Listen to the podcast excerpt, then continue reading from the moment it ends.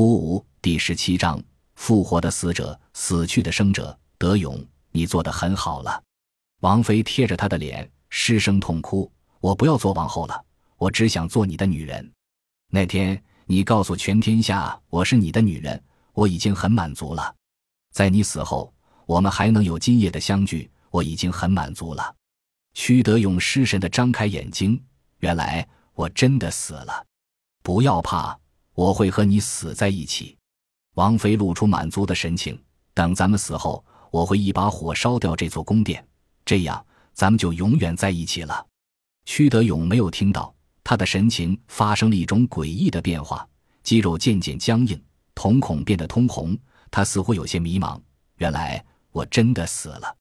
忽然间，他神色狰狞起来，一声怒吼，双臂一正，王妃娇小的身子给抛了出去，重重摔在了地上。随即，屈德勇站了起来，神情呆滞而狰狞，肌肉似乎不受控制，突突乱颤，仿佛一头惊醒的猛兽般低声嘶吼着，四处寻找宫殿的出口。德勇，你怎么啦？王妃惊恐地从地上爬起，见屈德勇要闯出去，急忙飞身扑过来。双臂缠着他的胳膊，两条腿绊住他的左腿，一拧，扑通一声，两人搂抱着摔倒在地。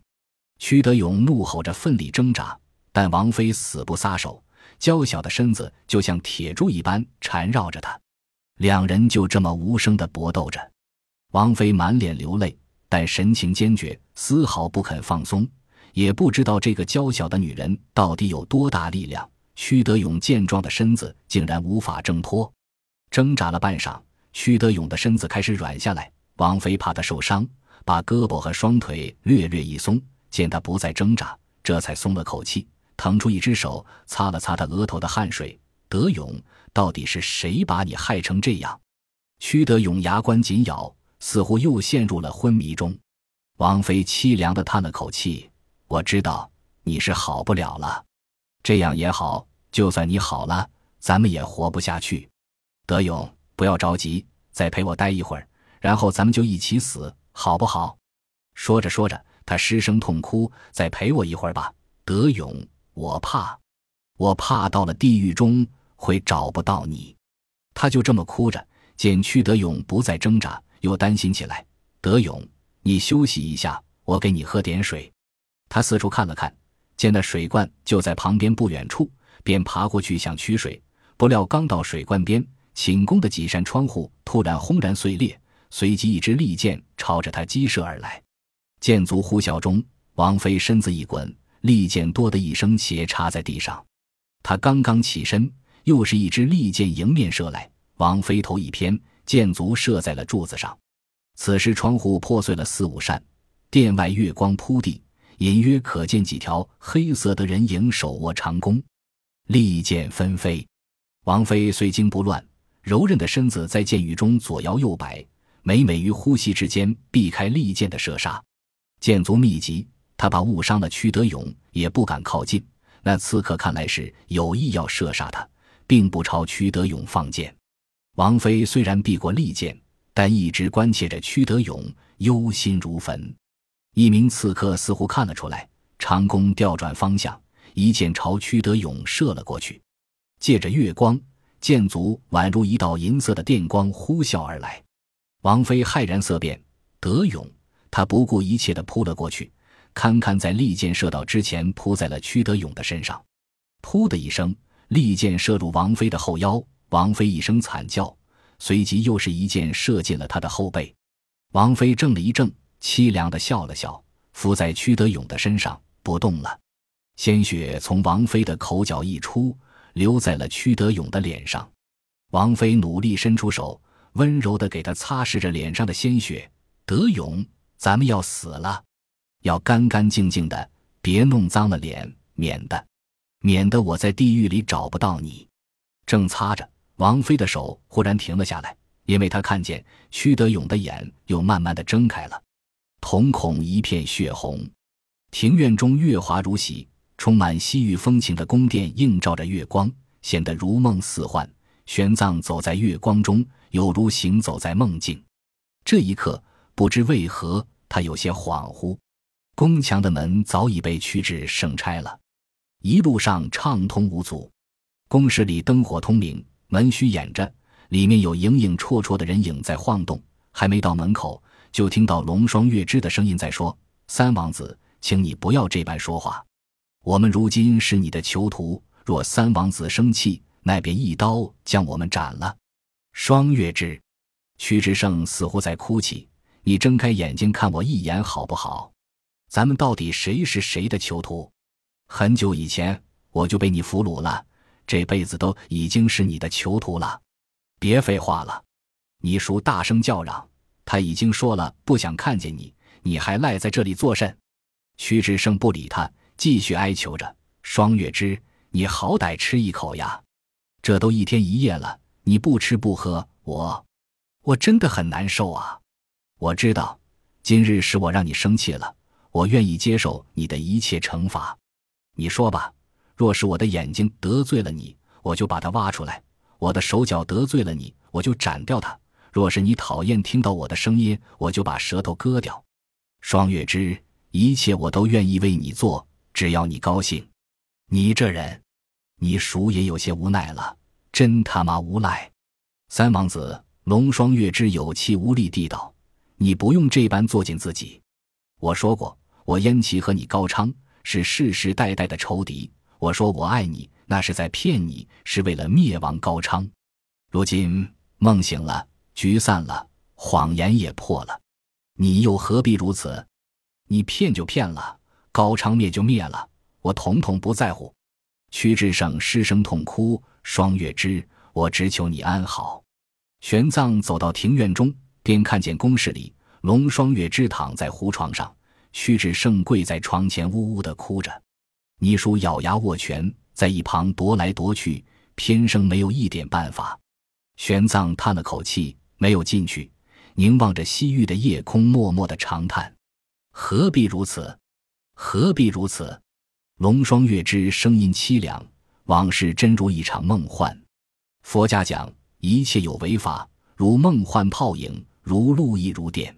我曾经不信，到如今却不得不信了。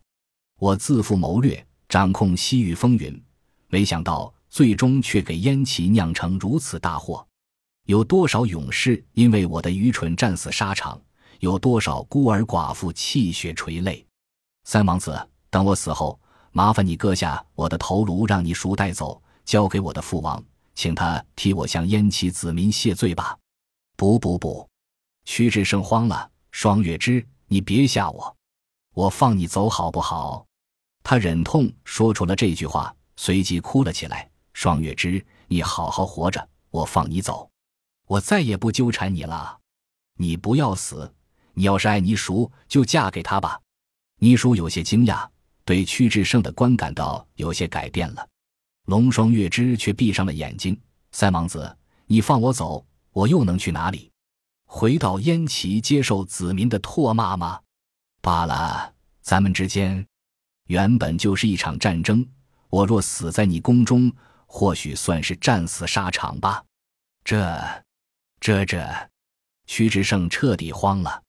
玄奘叹了口气：“公主，您既然知道一切有违法，如梦幻泡影，为何看不穿这荣耀与耻辱？”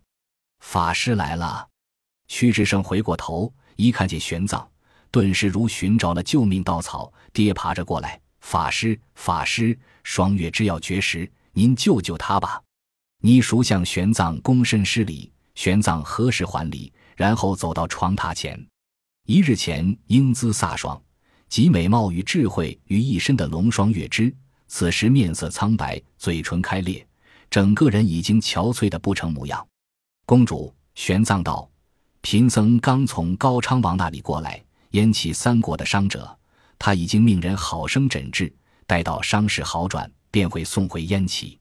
另外，战死者也妥善安置，陛下承诺。”会将他们的遗体送归故里。龙双月支闭着眼睛，半晌才悠悠一叹：“如今想想当初在交河城外对法师的那种狂妄，真是可笑无比。”公主，菩萨为因，众生为果。为何菩萨为因？因为菩萨成就了大智慧，他知道什么样的因会种下什么样的果。而众生呢，虽然自负智慧，但并不足以看透大千世界。直至品尝到恶果，才会知道当日种下了什么因。玄奘道：“公主，您犯下的错是自己种下的因结成的果。”法师说的不错。龙双月之眼角淌出了泪水，仿佛一朵柔弱的花飘零在夜风中。公主为什么而哭？玄奘忽然问。为燕齐而苦。龙双月知道，那便舍却燕齐。为我自己所苦，那便舍去自己。如何舍？不思得。如何不思？寻你自己。我在哪里？还提梦中。梦中有何物？公主，贫僧给您讲一个故事吧。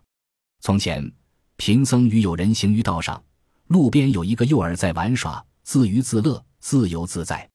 有人问他：“你与我一样是人，为何你这般快乐？”而我如此劳苦，幼儿答道：“你懂得和泥巴吗？”玄奘问：“公主，您懂得和泥巴吗？”龙双月之慢慢睁开了眼睛：“那是幼儿玩的东西，我如何会？而且我一国公主，岂能去碰那等东西？”玄奘笑了：“那么，当年您年幼之时，见有同龄玩伴在和泥巴，不曾羡慕吗？”龙双月之死有所悟，玄奘叹道。公主，成年人为何不能如幼儿般快乐？因为他年岁渐长，从这世上拿走了一些东西，从自己身上又丢掉了一些东西。正如您堂堂公主不能碰泥巴一样，您为自己套上了燕齐国运的枷锁，自然便丢掉了普通人的欢乐。龙双月之默然良久，才慢慢道：“法师，我懂了。也许我该去寻我真正想要的东西了。”屈志胜急忙举起了手，双月之，我陪你去。多谢三王子。龙双月之摇摇头，如果你允许，我希望能一个人离开这里，离开高昌，也离开燕齐，在大漠与雪山中寻找我丢失的东西。